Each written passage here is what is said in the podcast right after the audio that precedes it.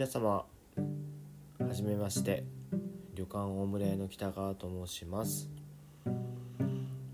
ずっとねあのポッドキャスト始めたいと思ってたんですけども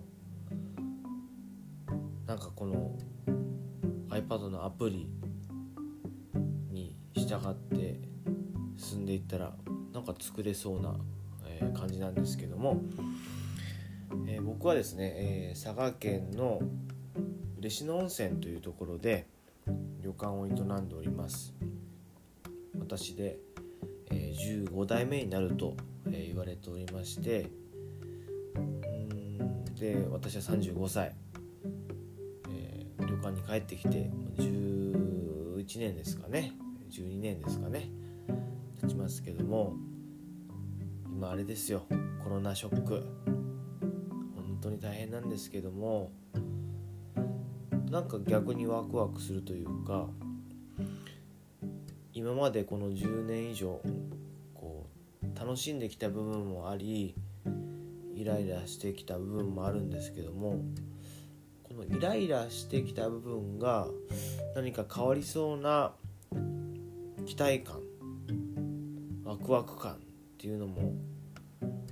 あるからなんとか精神が保ててるっていうところがあるこの4月22日まもなく23日になるとこなんですけども、まあ今まであの私あの旅館大村屋だったり嬉野温泉という、え舞台でいろんなイベントだったり企画だったりとか、えーメディアの方に出させて、えーもらったんですけどもこうそういろんなメディアだったり企画だったりフィルターを通して自分の、えーことを知っていただいたりとか、えー表現してきたんですけども何かこう今回のコロナという大きな、えー波の中にいる中でなんかこう丸裸になりたいというか、どんないろんなフィルターを通さずになんか自分というものを見つめ直したいですしこの佐賀だったり嬉野だったりの旅館っていうものを僕の子供たちの時代にも残したい。でもどうすればいいのか。全くわからない世の中なんですけども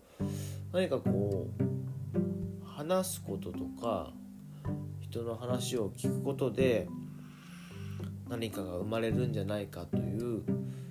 これただの願望なのかもしれないですけどもこのポッドキャストという音声メディアの中で私自身の独り言であったりとか誰かと話したりとかでま